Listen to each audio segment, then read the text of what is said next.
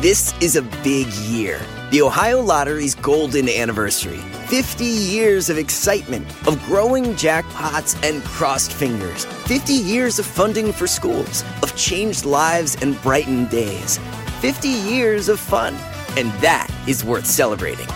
So watch for can't miss promotions, huge events, and new games that will make the Ohio Lottery's 50th year its biggest one yet.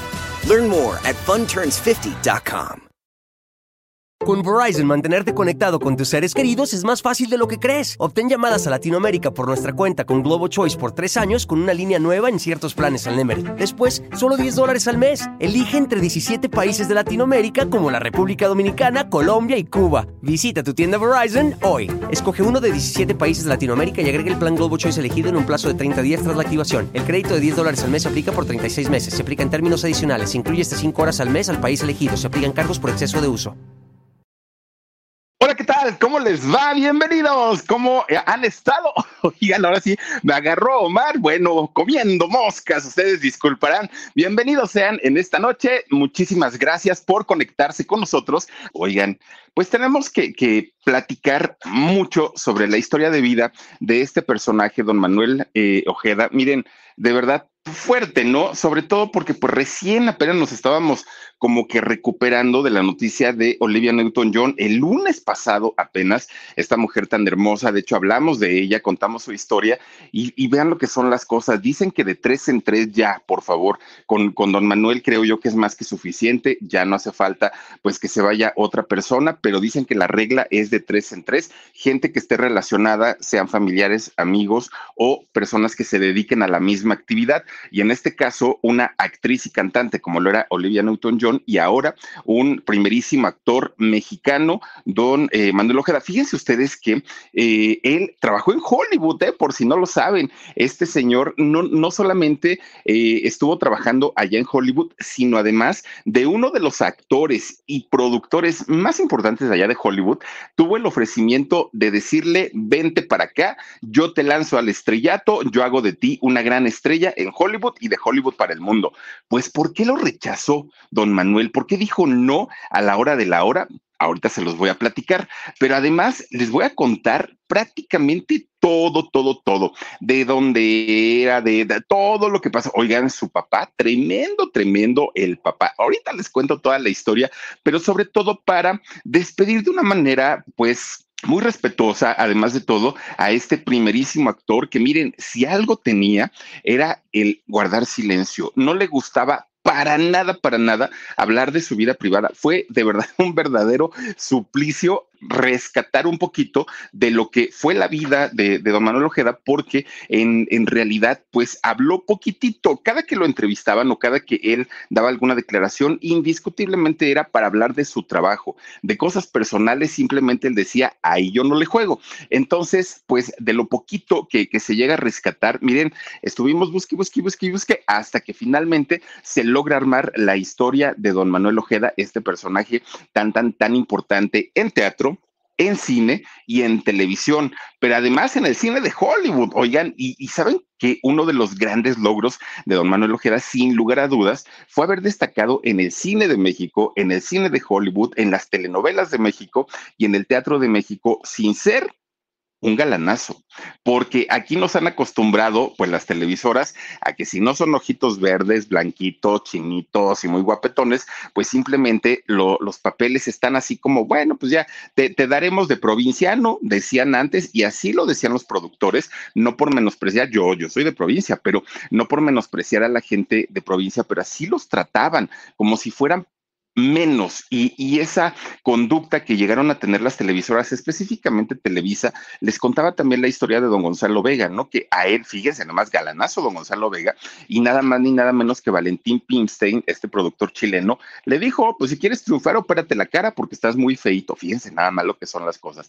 Y don Manuel Ojeda, a pesar de no ser un personaje precisamente con, con, este prototipo europeo, logró triunfar y sobre todo logró hacer una carrera importantísima. Pero además de todo, hoy les voy a platicar también, pues lo que hemos sabido hasta el momento de la situación, porque, porque pues han mantenido muy, muy, muy en, en secreto qué fue lo que ocurrió y por qué se dio el deceso y el fallecimiento de don Manuel Ojeda. Hoy se los voy a contar, se los voy a platicar y por supuesto le haremos un merecido homenaje y recordando su vida, no hablando de la muerte de este personaje que Vamos a hablar de su vida, de su trabajo y sobre todo también de lo que se sabe de su vida personal. Así es que acompáñenme a hacer este recorrido y pues sí, fíjate nada más, doña Adriana Roel, Olivia Newton-John, y ahora, pues desafortunadamente también el, mundo del espectáculo se vuelve pues a, vestir de luto, desafortunadamente, con el fallecimiento de don Manuel Salvador Ojeda Armenta, este actor, primerísimo actor que pues tenía 81 años, fíjense nada más, ya era una persona adulta, pero fíjense que se veía muy fuerte, ¿eh? indiscutiblemente. Fíjense que, que don Manuel, algo que comentaba siempre, es que decía que por dentro él sentía como una llama, como un fuego, que era lo que lo mantenía vivo y que era lo que lo, le permitía seguir trabajando, que decía, es que yo siento como si tuviera una vela prendida. Pues miren, esa vela, desafortunadamente, pues el día de hoy se apagó. Fue por ahí después de mediodía cuando se confirma la noticia de, del fallecimiento de don Manuel Ojeda. Obviamente, al no haber una versión oficial o una versión pues dicha por algún familiar directo en donde se explique, digo, él como figura pública, por supuesto que la familia pues debió haberlo dicho a los medios, hasta ahorita han guardado silencio y, y bueno, es entendible también por la situación de dolor en la que deben estar sumergidos, pero esto da pie a que comience pues a haber versiones, ¿no? Muchas versiones sobre lo que sucedió con don Manuel Ojeda, que a pesar de sus 81 años, la verdad es que se veía bastante entero. Lo que sí es un hecho es que el señor ya tenía pues varios meses padeciendo de un dolor de rodilla que le aquejaba y que obviamente lo ponía muy triste porque esto lo limitaba y él, y ahorita vamos a, a ver qué tan trabajador fue desde chiquito y por qué. Bueno, resulta que don Manuel cuando ya empieza a tener esta limitación de poder desplazarse a su gusto por el, por los el dolor que tenía en la rodilla, pues él se empieza a entristecer. Pero si algo tenía don Manuel Ojeda era que fíjense que él eh, cuidaba mucho su salud, su alimentación, tomaba mucha agua, eh, era, era muy cuidadoso, mucho, mucho, muy cuidadoso. Pues bueno, don Manuel Ojeda era un hombre muy trabajador, mucho, indiscutiblemente muy trabajador. De hecho, los casi, miren, 47, prácticamente pues rayándole a los 50 años de trayectoria que él tuvo, eh, pues en teatro, en cine, en televisión, en absolutamente todo pues lo, lo hacían mantenerse de alguna manera, pues no solo vigente, sino además entero en la cuestión de salud. Pero cuando llega la pandemia, cuando llega eh, esta situación del COVID a todo el mundo, que esto fue pues en el en febrero, ¿no? Del año 2020, separan todas las producciones porque pues obviamente estábamos al inicio de una pandemia, no había vacunas, la gente estábamos, digo, si seguimos con miedo ahora, en aquel momento estábamos con mucho más miedo, separan las producciones y don Manuel que había sido un hombre que había trabajado imparablemente toda su vida, de pronto siente este freno y a pesar de que él, él eh, era un hombre que tenía sus ahorritos, déjenme les digo, no necesitaba trabajar porque haber trabajado durante tantos y tantos y tantos años, obviamente le había generado pues el, el, tener una manera de vida sin tanta preocupación, ¿no? No se andaba tronando los dedos, don Manuel. Entonces, no era por la cuestión del dinero, era por la inactividad que empezó en el 2020, llega 2021 prácticamente 2022 y los proyectos eran mínimos, mínimos. Y aunque él, fíjense que todavía eh, hizo una, un, una telenovela, él estuvo trabajando por ahí en Corazón Guerrero, terminó de hacer esta telenovela de Televisa, termina de hacer esta participación y eh, pues estaba buscando proyectos, de hecho, en cine, pero no se, no se le habían concretado todavía pues cuando llega la pandemia y se suspende todo prácticamente, don Manuel empieza pues a entristecerse y esa tristeza se agudiza y se le convierte en una depresión que, que esta tristeza, fíjense, la depresión, que hoy por hoy es tratable, no se cura, pero es tratable. Hay medicamentos, hay terapias, de alguna manera, pues puede uno irla medio, medio pasando. Pues resulta, fíjense ustedes que eh, don Manuel, lejos de, de pues atenderse, que él siempre lo había hecho, esta depresión se le empieza a agudizar más y obviamente su sistema inmunológico baja y muy probablemente, porque no lo han confirmado todavía sus familiares, muy probablemente esto pudo haber contribuido a eh, pues el desmejoramiento de su salud que finalmente pues le arranca la vida el día de hoy. Fíjense, la historia de don Manuel eh, Ojeda eh, empieza en un lugar de allá de Baja California Sur, de hecho, allá nace, en una hacienda de la Sierra de Dolores.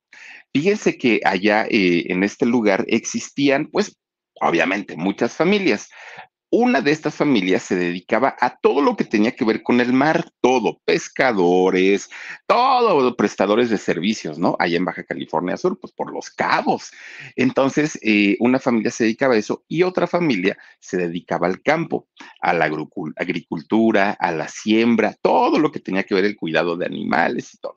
Pues miren cómo son las cosas. Resulta que eh, dos personas, Manuel Salvador eh, Ojeda, el papá.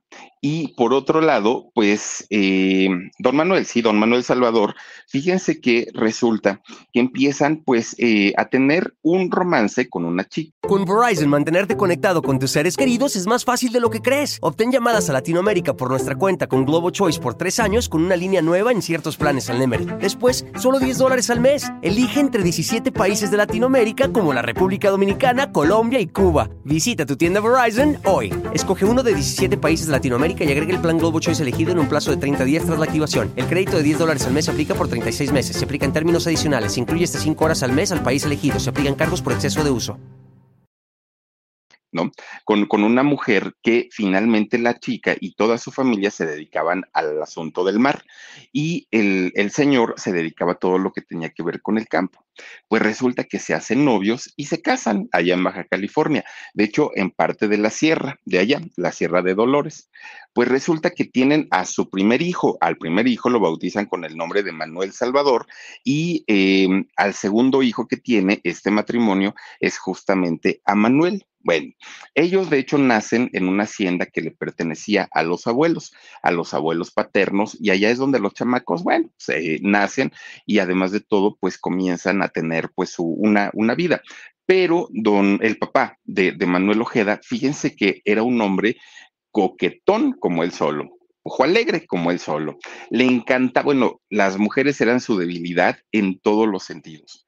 Imagínense qué tanto, tanto, tanto era, pues tremendo este señor que llegó a tener, algunos dicen que 20 hijos, pero incluso familia de ellos decía, no, eso no fue cierto, no tuvo 20, tuvo 23, imagínense nada más, pues una, una familia muy numerosa. Obviamente no tuvo a los 23 hijos con la misma, la misma mujer, porque resulta que cuando estaba con la mamá de, de Manuel, resulta que eh, pues le pone el cuerno y entonces la señora no lo acepta y lo despide, ¿no? Lo corre de la casa. Para ese momento, Manuel eh, estaba pues en la adolescencia, ¿no? 13, 14 años, más o menos, cuando el señor se tiene que ir. Al señor, rapidito, rapidito, consiguió una nueva pareja, tuvo más hijos, luego la dejó, tuvo más hijos, y así se fueron sumando los 23 chamacos. Bueno, pero resulta que cuando se queda la mamá sola con los niños, y vayan ustedes a saber cuántos eran los hermanos naturales o biológicos de sangre, ¿no? De, de, Manuel, se quedan muchos y se quedan sin su mamá, bueno, perdón, sin su papá. Entonces, pues desde muy, muy, muy chiquitos, todos los hermanos tuvieron que empezar a buscar, pues, la manera de, de sacar a la familia adelante, porque eran muy trabajadores, sí, pero eran muy pobres, mucho, mucho, muy pobres. Bueno, pues resulta, fíjense ustedes que Manuel, siendo posteriormente un gran actor y que se dedicaba a las cámaras, siendo niño, era muy tímido, pero, eh, pero era una timidez enfermiza que no le permitía socializar con nadie, absolutamente con nadie. Con los únicos que convivía era con sus hermanos, que eran un montón. Con ellos sí convivía, con ellos se iban al mar, juntaban conchitas, andaban haciendo castillos en, en la arena, todo muy bien con ellos, pero no podía mantener una conversación con un niño que no perteneciera a su círculo. Se ponía a llorar, empezaba a temblar y lo que hacía es que corría con su mamá y sacaba algún dulce que tuviera por ahí y se los daba a los niños. Se los doy, pero déjenme tranquilo, decía don Manuel, bueno, Manuel siendo, siendo chiquillo. No podía tener una conversación porque su timidez le ganaba de una manera espantosa, espantosa. Y esto le crea un pues digamos, un carácter solitario. No, no le gustaba estar rodeado de gente más que de la gente que él quería, que en este caso eran sus hermanos. Y lo hacía como una manera de defensa, ¿no? El, el decir, no quiero estar con la gente porque me van a ofender, me van a agredir, me van a decir cosas. Y, y evitando esto, Manuel decía, no quiero saber nada absolutamente de nadie. Lo único que hacía, pues era de alguna manera convivir mucho con sus abuelos y mucho con sus hermanos.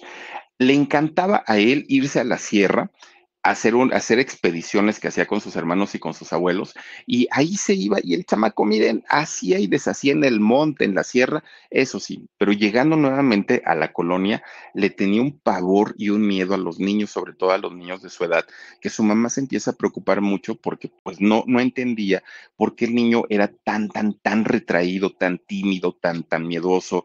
Cuando empieza a ir a la escuela, las cosas se ponen peor todavía, porque pues los niños somos canijos y bueno, los que todos fuimos niños, ¿no?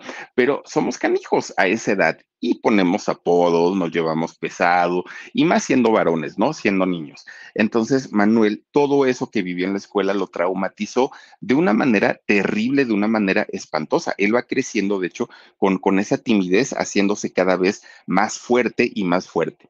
Pues resulta entonces que Manuel empieza a ensimismarse y cuando se iba solito, solito al mar, fíjense que andaba recogiendo los huesos de los pescados eh, y con esos huesos formaba eh, figuras, hacía sus castillitos de arena, pero jugaba solito, no le gustaba que la gente lo, lo molestara, ¿no? Pero en realidad no era que lo molestaran, era que él sentía, sentía agresión en cada contacto que tenía la gente con él. Bueno, siendo muy chiquito, se, daba, se dio cuenta que en su casa, si algo faltaba, era el dinero no había, no, no había dinero que alcanzara para mantener a tanto chamaco, a tantos de, de, sus hermanos, a su mamá misma, y él, Manuel, siendo pues prácticamente muy, muy jovencito, antes de hecho de entrar a la adolescencia, tiene que empezar a buscar un trabajo formal, no, no un trabajo pues de, digamos, como, como por ratos, no, ya un trabajo formal. Fíjense que lo primero que hace es ir a pedir al ayuntamiento o al palacio de gobierno, va a pedir trabajo y lo contratan pero él estaba muy jovencito y lo contratan como office boy en aquel momento. Estuvo trabajando un buen rato ahí en, en el Palacio de Gobierno como, como office boy y resulta que ya después dice eh, Osmios eh, Enki News Oficial. Hola Philip, saluditos desde California y para la gente de mi hermoso pa, eh, Páscuaro. Muchísimas gracias. Osmios, te mandamos un saludo enorme hasta California. Oigan, pues resulta que estuvo ahí, eh, este, Manuel, estuvo en, que iba a decir Salvador, pero sí era su nombre también. Eh, resulta que estuvo trabajando ahí en el Palacio de Gobierno como office boy durante mucho tiempo, pero le conflictuaba muchísimo, muchísimo el tener eh, que tener contacto con la gente porque iba y llevaba documentos y él era exageradamente tímido. Pues resulta que de ahí se sale del Palacio de Gobierno y empieza a trabajar como cajero era, en realidad era ayudante de cajero, pero también tenía que tener mucho contacto con la gente y eso lo, lo ponía, de, lo ponía mal, ya no, no de mala, sino lo ponía mal emocionalmente porque se, se ponía muy intranquilo. Pues resulta que ya casi al salir de su adolescencia, eh, pues Manuel empieza pues a darse cuenta que ese carácter que tenía de ser tan tímido le estaba ocasionando muchos problemas, que no era normal la manera en la que él eh, pues vivía con, con su entorno y algo tenía que hacer. Habla con su mamá y la señora no sabía qué hacer y cómo ayudarlo, porque la timidez prácticamente se lo estaba consumiendo. De repente un día anuncian, llega, llega una motito y anuncian con un megáfono, ¿no? Que iba a llegar una compañía de teatro allá a su pueblito, a su localidad, y que era una compañía que iba a llevar, pues obviamente, obras de teatro, cantantes, de estas compañías y carpas tan grandes que, que existían en aquel momento. Bueno, pues resulta que cuando llegan, a Manuel le, le, da pues muchísima curiosidad por ir a conocer este mundo, ¿no? El mundo, el mundo fascinante del teatro, el mundo fascinante pues de todo esto, pero era tan tímido que no se atrevió. Manuel no se atreve a ir a, este, a entrar a la función y siempre se quedaba en la puerta y como que trataba de ver qué había dentro, pero fíjense qué tan tímido era que no se atrevía. Pues total, un día empieza, dijo, hoy es el día y hoy sí tengo que entrar se viste, no, porque aparte, pues era todo un, un, un, evento el ir a este tipo de lugares, se viste de la manera correcta y fue decidido a entrar al, al, lugar. Ya cuando iba a pagar su boletito y todo, se frena, se amarra y dijo, híjole, creo que no. Y ahí está con que sí, y está con que no, con que quién sabe. Y en una de esas dijo, bueno, ya total, compró su boleto y se metió. Cuando entra Manuel a este lugar, bueno, no se quedó impactado, no se quedó impresionado, se quedó fascinado el muchacho. Era como, como haber visto su futuro, como haber visto algo que, que, le iba a cambiar la vida. Pero obviamente su timidez estaba pues, pues muy, muy, muy subida. Y en ese momento, bueno, ni aplaudir quería en las funciones, imagínense nada más.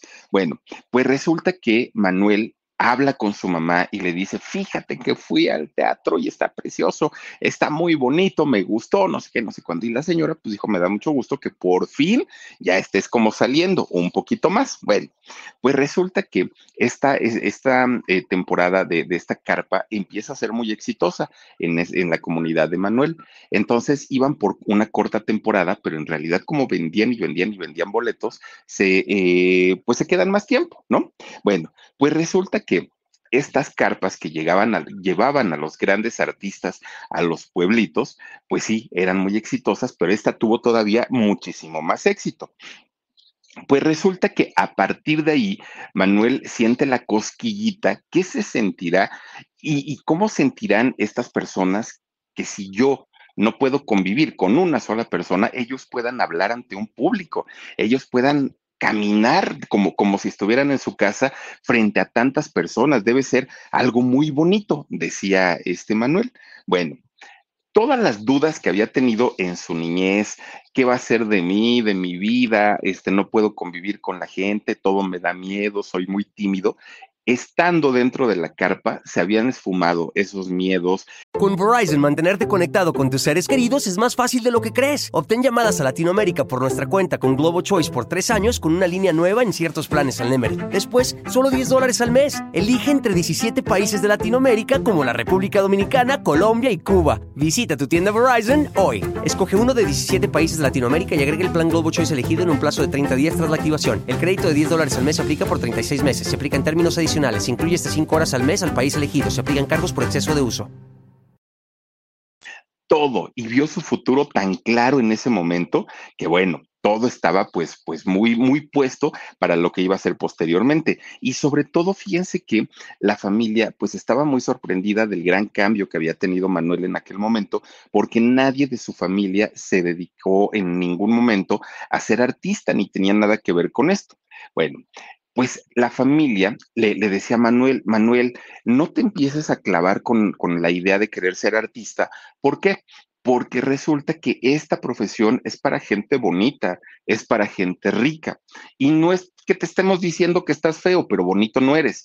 Entonces, pues mira, ni te hagas la, las ilusiones, ni pienses que la vas a hacer, pues está bien para diversión, pero concéntrate en tu escuela y eso es lo que sí te va a, a dar realmente pues el trabajo. Bueno, pues de repente Manuel le dice a su mamá, ¿sabes qué? Ya lo decidí. Y sí, sí me voy a dedicar a ser actor. Pues, ay, no puede ser, mi hijo, te me vas a morir de hambre. Fíjate, ahorita pues hay trabajo ahí en, la carpa porque pues está en temporada, pero aquí normalmente no hay eventos. ¿A dónde vas a trabajar? ¿Qué vas a hacer? No, por favor, no te dediques a eso, decía, te vas a morir de hambre, mi hijo. Eso no está bien. Bueno, pues resulta que Manuel dijo, voy a hacer una cosa. Voy a seguir el consejo de mi mamá, voy a seguir la escuela, todo va a estar bien, pero también quiero seguir mis sueños, quiero hacerlo. Bueno, pues resulta que Manuel, fíjense bien, bien abusado el, muchachillo. A partir de ahí empieza a ir todos los días a la función de esta obra de teatro. Todos los días ahí estaba Manuel eh, formado, comprando su boleto y viendo el espectáculo. Ya lo conocían los actores, ya lo conocía la taquillera, ya lo conocía todo el mundo, ya conocía, ahí viene otra vez el de diario, ¿no? Decían, porque se sentía tan bien, era como un refugio el teatro para él, entonces ya lo conocían, ya sabían quién era. Pues resulta que un día estaba Manuel, entró ahí a la carpa y resulta que estaba pegando de gritos el director, ¿no? De, de cena, porque decía, no puede ser que este se haya ido y haya comido tanto que no sé qué. Y Manuel le preguntó, oiga, ¿qué le pasa? ¿No? Porque lo, lo escuchó muy alterado. Y le dijo, no, es que fíjate que uno de mis actores se fue ayer a echar unos taquitos de tripa, comió mucho, le cayeron bien pesados y está bien malo de la panza, le dijo a Manuel, siendo, siendo adolescente. Y entonces no sé qué hacer porque pues es un personaje importante. Y se queda pensando el, el director y le dice a Manuel, oye, chamaco, tú vienes aquí diario, diario, diario. Pues sí, señor. Pues de tantas veces que has venido, ¿a poco no te sabes toda la obra? Ah, sí, yo me la sé con todos los personajes sin problema, dijo Manuel. El personaje que sea, yo sé qué tiene que decir, en qué momento tiene que salir y todo. Pues vente para acá, lo jala a Manuel, lo cambian, le, le ponen el atuendo que, que iba a utilizar el otro actor y le dice, pues vas para el escenario. Imagínense Manuel que era tan tímido, que era tan retraído. No, no, no, no, no. pues estaba muerto del, de, del miedo de los nervios pero por otro lado dijo, si no venzo este miedo ahorita, toda la vida me voy a quedar así y resulta que sale a hacer este personaje sin saber actuar, nada, sin, sin preparación, sin ensayos, sin nada. Sale a la carpa, la carpa llena de gente, ¿no? Cuando, cuando sus vecinos y toda la gente que estaba ahí lo vieron, se quedaron sorprendidos con la boca abierta porque decían, este niño no es el tímido y el que no hablaba y el que todo el tiempo andaba casi agachadito y que no saludaba a nadie. Pues sí, es el mismo. ¿Qué va a hacer ahí cuando el chamaco empieza a decir sus diálogos y todo? Bueno, la gente se levantó, aplaudió. Era, era pues una sorpresa verlo ahora convertido en actor cuando el chamaco pues ni siquiera hablaba pues ya, termina su participación, se mete a los camerinos. Ahí en los camerinos le agarra el ataque de ansiedad, ¿no? Así de, de, de, de, temblar porque dijo, sí lo logré y sí lo hice, pero él empieza con la temblorina. Pues resulta que lo ve un, uno de los actores que estaban ahí participando en la obra, pues que estaba el chamaco todo, todo, todo temblorino. Ignacio del Río, un, un, actor, no era mexicano, por cierto, y este eh, actor lo ve y le dice, muchacho, yo no sé quién eres, de dónde vengas, no tengo la menor idea, pero felicidades, hiciste un buen trabajo. Y Manuel pues ya trata de calmarse después de la temblorina y le dice este, este señor del río, Ignacio del Río, Fíjate que allá en México, en el Distrito Federal de aquel entonces, le dice, allá en México hay una academia de, de, actua de, actuación que es buenísima, buenísima. Y es en esta academia que yo conozco, le dijo él, van y estudian los mejores actores de México, ahí se preparan. Es la academia de don Andrés Soler. Entonces, Deberías de pensarlo, piénsalo, chamaco. Vete para allá, para el Distrito Federal y te pones a estudiar actuación. Tienes madera, tienes con qué. Si tú quisieras, te podrías convertir en alguien muy importante y muy famoso en el mundo de la actuación. Pues a Manuel le queda sonando eso, ¿no? Que le dijo este señor del río, Ignacio del Río. Dijo, pero no, no, no puedo dejar y abandonar a mi, a mi mamá, este, pues yo de alguna manera contribuyo en el gasto de la familia. No, no, no, no, no, la verdad es que para qué lo voy a hacer. Y luego, no tengo ni siquiera dinero para el viaje en el tren y, y llegando allá donde voy a vivir. No, no, no, no, no, dijo Manuel, no, no, no, no, ¿para qué me meto en camisa de once varas? Le voy a hacer caso a mi mamá, voy a terminar una carrera y, y ya, ¿no? Pues lo que pase conmigo. Pues resulta que estaba en esas cuando tenía un compañero que también trabajaba ahí en el ayuntamiento, no era mensajero, era oficinista. Y le cuenta a Manuel, le dice, oye, ¿qué crees? Pues ya le contó todo lo que había pasado en el teatro, que había actuado, que le habían aplaudido, que había vencido sus miedos. Pues Manuel estaba muy, muy, muy contento por eso. Y le cuenta todo eso al amigo. Pues resulta que este amigo le dice, oye Manuel, ¿y por qué no le pides apoyo al gobierno? Al gobierno de Baja California Sur para que te den una beca, te den un apoyo y te puedas ir a realizar tus sueños. Ve a estudiar allá a, México, te puede ir muy bien. Yo te puedo ayudar para, para, meter ese trámite, le dijo el amigo. No te garantizo que te den el, que te den la beca, pero pues sí te garantizo que por lo menos de que el, el este, presidente municipal lea tu, tu petición, eso sí te lo aseguro. Ay, perdón, ya me agarraron de aquí. Es que de verdad que pues ando ahí con, con la gripilla. Oigan, pues resulta entonces que eh, empiezan a hacer ese trámite para solicitarle al gobierno la ayuda y el gobierno se la otorga. Le da 300 pesos a Manuel Ojeda para que pueda viajar al Distrito Federal y eh, ponerse a estudiar. 300 pesos en aquellos años era una fortuna, era un dineral, pero dineral, dineral pues con eso un dinerito se lo deja a su mamá, otro dinerito para comprar su boleto para su del tren, para su comida y dijo llegando allá, Dios dirá a ver qué voy a hacer. Bueno, pues fíjense ustedes que Manuel, todo el, todo el camino y cuántas horas debieron haber sido en tren desde allá, desde Baja California Sur, días, yo creo. Pues resulta que todo el camino iba pensando, ¿y si no me va bien? ¿Y si fracaso? Y si no triunfo, y si mi familia tenía razón, todo el tiempo iba piensa y piensa y piensa y piensa. Después de días de viaje, llega el tren a la Ciudad de México, Distrito Federal de aquellos años.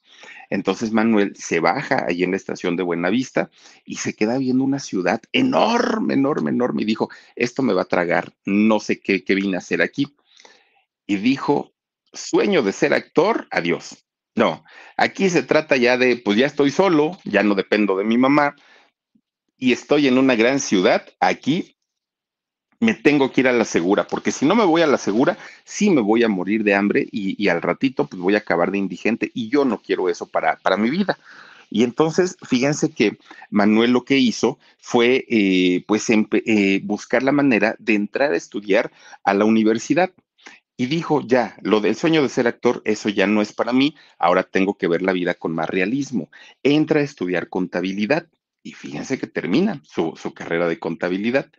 Termina eso y dijo, pues sí está bien, pero como que los números no son lo mío. Va por una segunda carrera y la segunda carrera era de leyes, estudia derecho.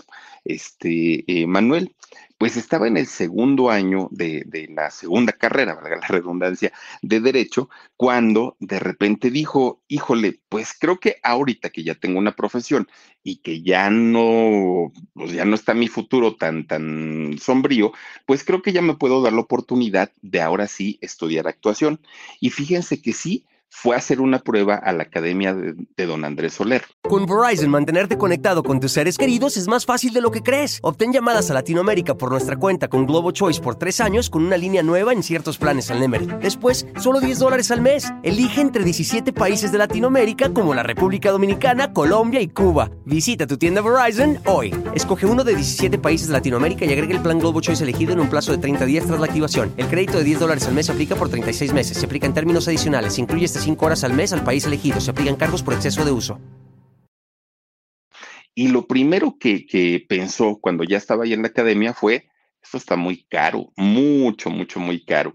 Efectivamente, mis papás tenían razón. Esta carrera es para niños ricos y para niños bonitos, porque aparte como entró a la academia, vio pura belleza, hombres y mujeres, ¿no? Mujeres con un cuerpazazazo y muchachos pues muy fortachones, muy grandotes, muy galanes. Entonces dijo, no, mi familia tenía razón. Pero bueno, entonces empieza a tomar clases, dijo, pues voy a ver, a ver qué pasa, ¿no? Pero el maestro que le tocó en aquel momento a él en una de sus materias era un maestro muy estricto que no les enseñaba mucho y que además le hacía diferencia a Manuel Ojeda. ¿Por qué? Porque todos sus, alumnos eran guapetoncillos y Manuel era distinto. Entonces sí como que no, no le daba la importancia, aunque les cobraban lo mismo a todos, güeritos o no güeritos, les cobraban lo mismo, a Manuel con Manuel sí le hacían diferencia. Y dijo Manuel, vámonos al carajo, que voy a estar yo ahí batallando y sufriendo con que si, si me quieren, no me quieren. No, no, no, no, no, yo no estoy para eso. Y dejó la Andrés Soler. Y dijo, pues mejor me regreso otra vez a estudiar Derecho, me, ya voy para el tercer año y pues ya, ¿para qué le hago el cuento? Se regresa a la escuela y empieza a estudiar, ¿no? Pues resulta que ahí, fíjense que conoce a un muchacho de nombre Fernando Curiel. Sí, Fernando Curiel, gran escritor, pero en aquel momento, pues era estudiante también ahí en la universidad. Y este muchacho, Fernando Curiel, le dijo, oye, fíjate que voy a ir a apuntarme para, para estudiar artes dramáticas a eh, la Escuela de Bellas Artes. Y le dijo Manuel Ojeda, pues está bien, pues qué, padre. No, no, no, te lo digo porque tú quieres ser actor. si quieres ahora que vaya a hacer mi prueba ya Bellas Artes, pregunto si hay clases nocturnas para que tú puedas también ir. No tienes que dejar tú la, la escuela y ya estando tomando clases, pues mira, en una de esas te conviertes en actor. Y Manuel dijo, ay, sí, ya parece que va a haber clases nocturnas en Bellas Artes. Pues resulta que sí había. Entonces, cuando llega este Fernando Curiel, ahí lo tenemos, y le dice a Manuel, este, oye Manuel, si hay clases nocturnas, ya te puedes ir a inscribir, ya les hablé de ti a mis maestros, solo tienes que aplicar un examen de admisión, dijo Manuel. Bueno, pues total, ya, pues me hizo el favor este, ¿no? Ahí fue, hizo su examen y ¿qué creen? Pues que sí se queda. Le dijeron bienvenido aquí a la, a la Escuela de Bellas Artes, que de hecho en, conoce a otros, a, a otros personajes que después se hicieron muy famosos. Conoce a una Delia Casanova, muy guapa también en aquellos años, y conoce a un Sergio Jiménez. Fíjense, el maestro Sergio Jiménez eh, fue de la generación de, de, Manuel Ojeda ahí en Bellas Artes. Ay, me regálame por favor. Es que fíjense ustedes que de, de repente este tipo como de catarros o gripas, no sé si les ha pasado, pero ni siquiera es así como fuerte, sino es nada más como agua y es tan molesto, tan molesto que les ofrezco una disculpa. Bueno, pues resulta que cuando Manuel Ojeda empieza a estudiar ahí en Bellas Artes y empieza a estudiar ya esta eh, carrera como, como actor, es cuando él deja ya de definitivamente el miedo, la timidez, todo, todos estos problemas que tenía de personalidad, ahí se los quitaron porque se los quitaron. Pero resulta que una vez que, que termina su, su escuela ya ahí en Bellas Artes, Manuel decía, ¿y ahora qué sigue? ¿no? Ahora, ¿dónde voy a pedir trabajo? Pues sí, ya soy actor, pero ¿y luego? Y entonces, fíjense que lo que hace es en un arranque de no saber qué hacer, como de, de inestabilidad, que se regresa para Baja California. Dijo, ay, ya Ciudad de México, ya aprendí, ya crecí, ya soy actor, ya me voy, ahí nos vemos. Pues se fue para allá, para Baja California, y allá estuvo cerca de un año cerca de un año en, en, Baja California, hasta que finalmente, pues fíjense que empiezan, de, de, hecho tuvo ofrecimientos de aquí de la ciudad que le hablaron para decirle, oye, oye, pues regrésate, mira que pues estás muy bien preparado, uh, tenemos proyectos, y resulta que Manuel después de un año toma la decisión de regresar para acá, para, para México, bueno, para la Ciudad de México continúa la escuela. Y fíjense que cuando estaba ya eh, nuevamente retomando sus estudios en la universidad, Manuel tenía un compañero, un compañero eh, de, de, salón, ¿no? Ahí en la universidad, Alejandro Morán. Alejandro Morán, fíjense que él eh, era como doble de, de, películas, ¿no? Doble de, de actores. Y entonces este muchacho pues tenía el cabello largo, que no se usaba en aquellos años, pero tenía un cabello así larguísimo y sedoso, ¿no? Así muy, muy, muy galán este muchacho, Alejandro Morán. Pues resulta que Alejandro un día le, lo busca nada más ni nada menos que Alfonso Arau, muy jovencito, lo busca este cineasta y le dice, bueno, en aquel momento era actor, todavía no era cineasta, lo busca y le dice, oye, fíjate que estoy haciendo un papel para, para hacer una película que es el papel de calzo, calzoncín inspector. Entonces, yo necesito pues un doble para que me ayudes a hacer algunas escenas. ¿Quieres o no quieres? Le dijo Alejandro a Alejandro Morán. Y Alejandro dijo, pues, ¿cuánto pagas? Tanto. Ah, perfecto, ya empiezo con las grabaciones para tal fecha. Empieza a trabajar Alejandro con este Alfonso Arau. Pues resulta que ya, después de mucho, de, muchas escenas, le dice a Alfonso, oye, fíjate que vamos a hacer una, una toma, una escena, pero necesito que te me cortes ese greñero, porque si no, no te vas a parecer a mí y eso no me sirve. Uy, cuando le dijeron eso a Morán, Morán se puso verde y dijo, antes muerto que sencillo, no me corto el cabello porque no me lo corto, si no me lo he cortado porque mi mamá me dice, me lo va a cortar porque me lo está diciendo Alfonso Arau, no me lo voy a cortar. Y entonces Alfonso le dijo, pues con la pena, mijo, yo no te puedo tener así. Entonces, pues, adiós, ¿no? Pero necesito, por favor, una persona que tenga, pues, como tus rasgos, más o menos, y los míos, que sea prietillo, fíjense, y así le dijo, ¿eh? así le dijo Alfonso Arau, este, que le dijo que sea prietillo, así como yo, que sea flaco, ¿no? Eh, eh, escuálido y que sea, pues, pues, morenón. Eh, digo, si conoces a alguno de tus compañeros de la escuela y que quiera ser mi doble en la película, pues por favor tráemelo, recomiéndamelo. Y entonces este Alejandro dijo, ah, ya sé quién, pues al Manuel Ojeda, ¿no? Y aparte pues anda necesitadito de dinero, ahorita le voy a decir. fue y le dice, oye, fíjate que eh, yo conozco a este Alfonso, él quiere que, que este, hiciera yo un doble, un doblaje para él, pero quiere que me corte el cabello. No, no, no, yo no lo voy a hacer. Entonces lo recomienda, va Manuel a ver a Alfonso Arau y sí, lo contrata, ¿no? Llegan a un acuerdo y lo contrata. Sale como su doble. Fíjense que, que ahí Manuel pues empieza a relacionarse pues obviamente con directores, productores, actores. Manuel sabía que el papel que le habían dado como doble no requería pues una actuación como tal, tampoco requería tanto talento, pero a final de cuentas ya estaba trabajando pues en el cine. Pues total, esa, esa fue su, digamos, su puerta, ¿no? De, entrada, aunque no fue el debut cinematográfico porque solamente pues hizo ahí el, el, el personaje de un doble, nada más. Bueno, pues mientras esto pasaba, en el teatro poco a poquito ya lo iban incluyendo también, a Manuel poco a poquito, ¿no? Ya lo iban metiendo en, de papeles de, relleno, ya lo iban metiendo poco a poquito a papeles eh, mucho más grandes en obras más importantes. De hecho, fíjense que por aquellos años estuvo cuatro años Manuel Ojeda trabajando con doña Irma Serrano en la obra de teatro Nana. Uy, pero miren, de, hace pues cuántos años, ¿no? Y entonces ahí es cuando en esta obra que ya lo vieron los productores ya de una, ya como un actor profesional, como un actor de, de pues de talento, es cuando lo buscan para que hiciera su debut en el cine, pero ya de manera oficial, y fue en la película de Canoa de 1975. Eran este, este tipo de, de películas como de protesta, como cine de, denuncia, hagan de cuenta, ¿no?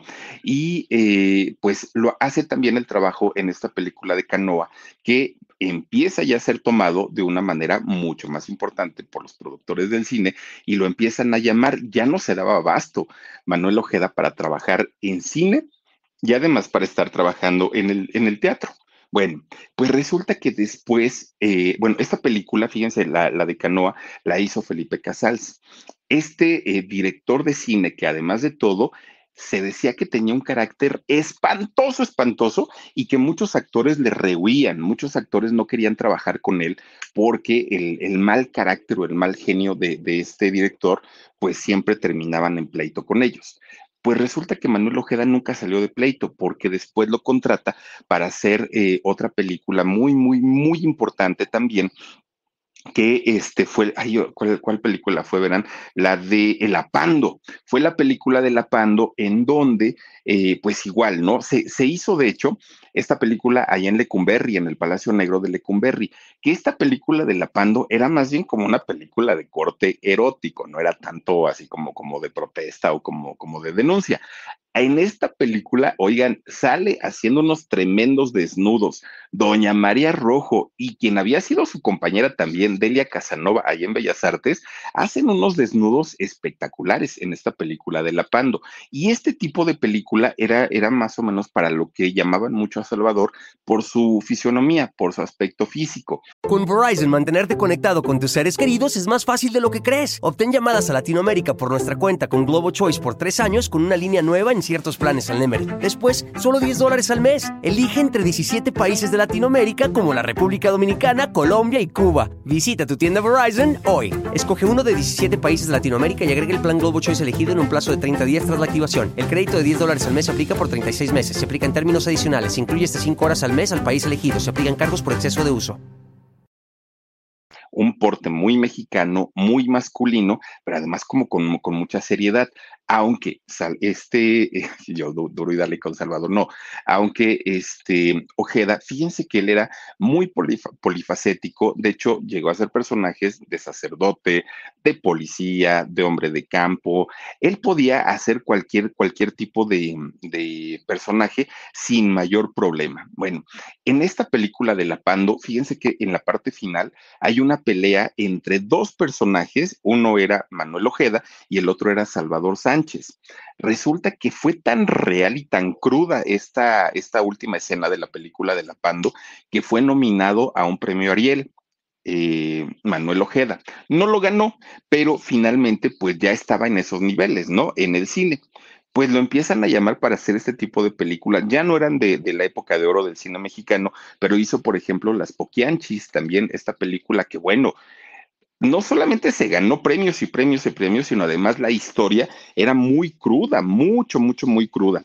Eh, pues las hermanas, ¿no? Aquellas hermanas que, que hicieron trata de blancas con cuántas muchachitas, cuántos asesinatos. Fue terrible esta historia. Y en esa película sale justamente Manuel Ojeda. Bueno, pues resulta que el gran éxito de Manuel Ojeda era justamente el haber logrado un éxito tan importante en, cine y en teatro sin ser el prototipo de un galanazo. Pues miren, llegó a, a ser tan, tan notoria la participación en cine y en teatro de Manuel Ojeda que de Hollywood lo buscaron. Él no fue y pidió trabajo, no, de Hollywood le hablaron en 1981 e hizo El robo de las esmeraldas. Bueno, pues digamos que fue, trabajó y se regresó. Pero tres años después, resulta que en el año 84, eh, Michael Douglas, este actor, productor, director también de, de, allá de Estados Unidos, junto con su hermano, estaban ideando una película, ¿no? Estaban así como que vamos a hacer una película y a ver qué tal nos va actuaba él y actuaba Danny DeVito, fíjense también. Este, eh, esta película que hicieron fue eh, dos, dos bribones tras la Esmeralda Perdida, ¿no? Que hicieron esta película. Muy buena, bueno, a mí por lo menos a mí sí me gusta eh, esta película. Y entonces Douglas estaba buscando un personaje, bueno, un actor para que hiciera el personaje del villano solo, ¿no? Con ese nombre solo. Pues resulta que, Michael Douglas estaba buscando a un actor para hacer este personaje del villano solo, ¿no? Y entonces eh, empieza a, a, buscar, pero pues no le daba el ancho, no le daba el ancho a nadie de los que él veía. Total, esta película se filma en México. Llega a México y aquí en México le asigna ¿no? A, Michael Douglas, ya estando aquí en México.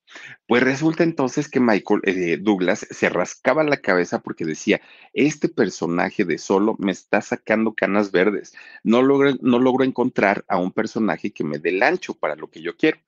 Y entonces resulta que ya estando en México, empieza a ver catálogos, pues obviamente de actores, ¿no? Que, buscaban trabajo.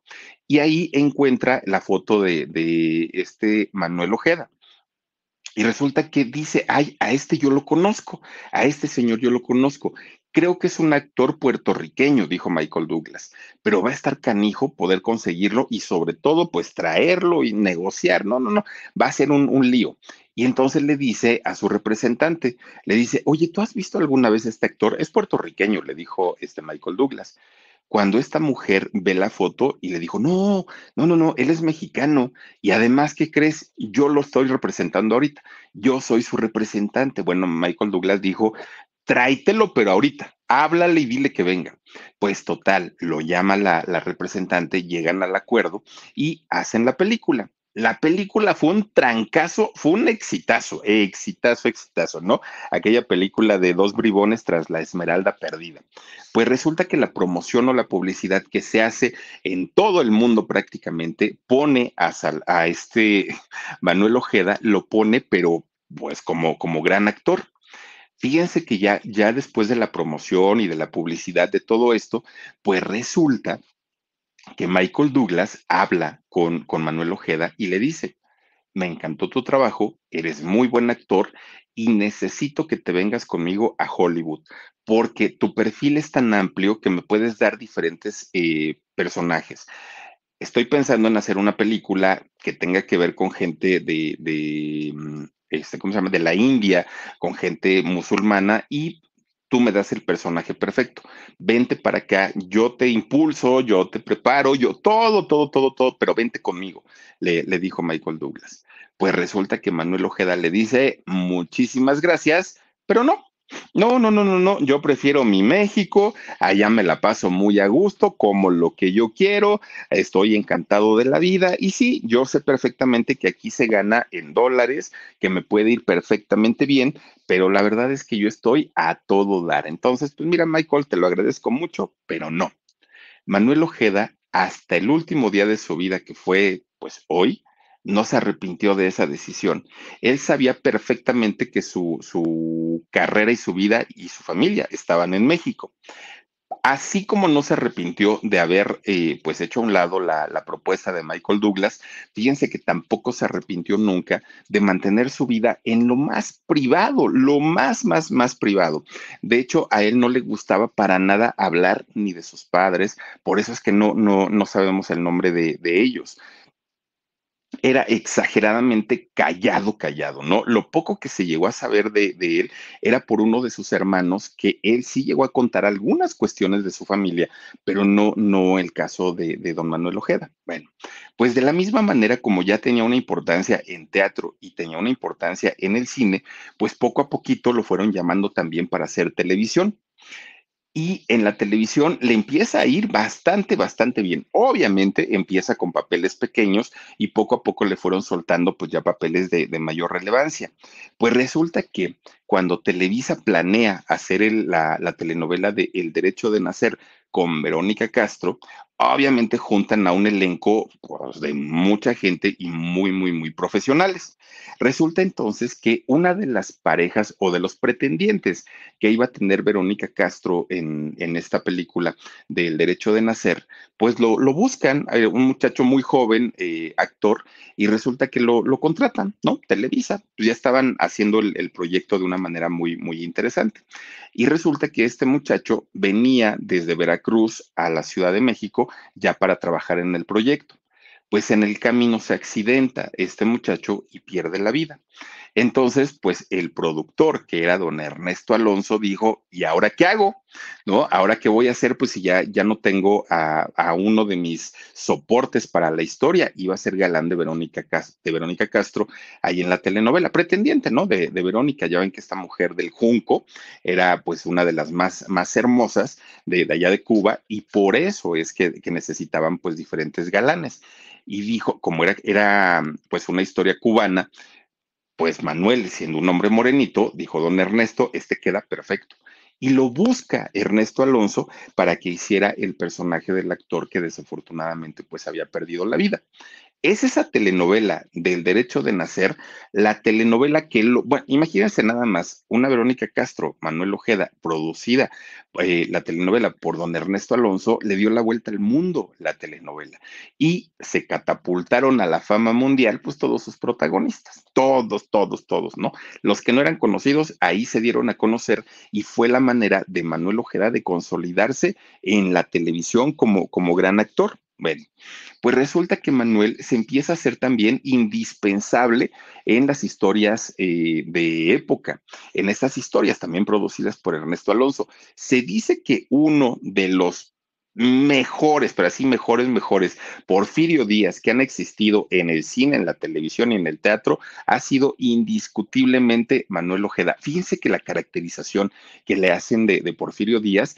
es una de las mejores. Bueno, uno sí se la creía, ¿eh? Que era eh, Porfirio, porque además Porfirio Díaz, expresidente de México y por quien se hace la Revolución Mexicana, oigan, lo mismo, era amado y adorado que odiado mucha gente eh, pues nunca estuvo como, como en acuerdo a todo lo que hizo eh, políticamente hablando. Y otras personas dicen, no, pero si le debemos el, el, ferrocarril, por ejemplo, hizo muchas cosas buenas por México, el Palacio de Bellas Artes, eh, la columna de la Independencia, o sea, hay mucha gente que le reconoce cosas, pero muchas otras personas también dicen pues que tenía sus cosas, tan es así que el, el país entero se levanta en armas para quitarlo ¿no? De, del poder. Y para eh, don Manuel Ojeda fue un reto hacer este personaje. Hizo también a Zapata, fíjense nada más, a don Emiliano Zapata también lo, lo eh, eh, caracterizó, ajá,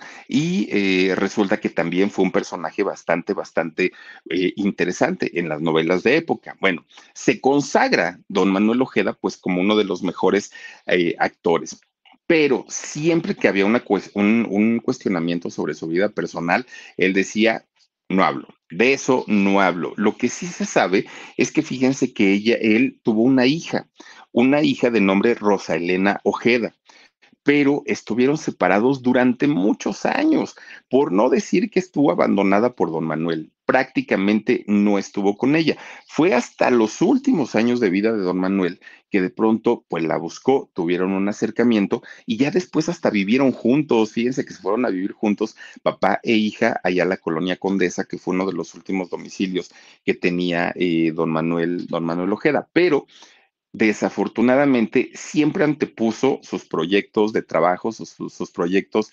profesionales a su familia y en este caso a su hija. De hecho, fíjense ustedes que, ay, perdón, eh, perdón, pero es que de verdad que, ay, no, no, no. Bueno, pues resulta que eh, Manuel, el ser tan, tan, tan trabajador, por, por decirlo algo, lo hacía convertirse en una persona muy, muy, muy, muy, muy solitaria, justamente como cuando era niño igualito, igualito. Y aunque su familia al día de hoy siguen viviendo allá en Ciudad Constitución, en Baja California Sur, y Manuel Ojeda iba a visitarlos con frecuencia, fíjense que nunca les dio el apoyo económico, pero no porque no quisiera, no se los dio porque en realidad su familia, la gran mayoría, son empresarios y no necesitan. Entonces, el dinero que, ganaba don Manuel y que además era muy ahorrativo, pues sí dejó su, su gran dinerito. ¿No? Y esperemos que se lo haya dejado a, a su hija. Pero resulta que, por eso les decía, cuando viene la pandemia y deja de trabajar, no se pone triste por el dinero y por decir es que me estoy tronando los dedos, ¿no? En realidad era solamente por mantenerse eh, activo.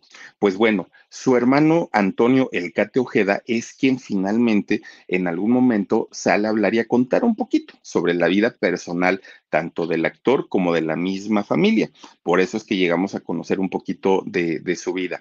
Fueron casi 47 años de trayectoria ininterrumpida solo por lo de la, pandemia, más de 300 películas las que hizo, 50 telenovelas, hizo cantidad de obras de teatro, tuvo ocho, nominaciones eh, al premio Ariel, pero solamente ganó uno con la película El infierno de todos, tan temido, así se llamó la película, ahí sí le dieron el, premio Ariel, y bueno, pues desafortunadamente el día de hoy pues se termina la carrera, la vida de un actor pues bastante eh, importante y muy necesario en las telenovelas de México, pero pues miren, a sus 81 años y vaya que no se veía tan acabado don Manuel, desafortunadamente pues el día de hoy perdió la vida, descansa en paz, pronta resignación a toda su familia y pues deja por lo menos legado de trabajo, eso que eso sí, y ya nos estaremos enterando en los próximos días, tanto las causas que, que lo lleva finalmente a perder la vida, como también todo lo que deja en, en, sentido material y a quién se lo deja, porque lo único que se sabe, pues es de, de esta hija, ¿no? Que, que, pues a últimas fechas sí ya estaba pues muy cercana a su papá, pero durante mucho tiempo pues estuvieron muy, muy, muy alejaditos. Así es que pues a ver qué pasa. Oigan, pues por lo pronto, Cuídense mucho, descansen rico y nos vemos en un ratito. Adiós. Ready for a new and exciting career challenge? At DHL Supply Chain, you're part of a team committed to creating innovative solutions for some of the biggest brands in the world. We're recognized as a best place to work, where people are valued, supported, and respected. DHL Supply Chain is hiring for a wide range of salaried operational and functional roles. Previous experience in logistics is welcome, but not required. All opportunities, no boundaries. DHL Supply Chain. Apply today at joindhl.com. Con Verizon, mantenerte conectado con tus seres queridos es más fácil de lo que crees. Obtén llamadas a Latinoamérica por nuestra cuenta con Globo Choice por tres años con una línea nueva en ciertos planes al Nemer. Después, solo 10 dólares al mes. Elige entre 17 países de Latinoamérica como la República Dominicana, Colombia y Cuba. Visita tu tienda Verizon hoy. Escoge uno de 17 países de Latinoamérica y agrega el plan Globo Choice elegido en un plazo de 30 días tras la activación. El crédito de 10 dólares al mes se aplica por 36 meses. Se aplica en términos adicionales. Se incluye hasta 5 horas al mes al país elegido. Se aplican cargos por exceso de uso.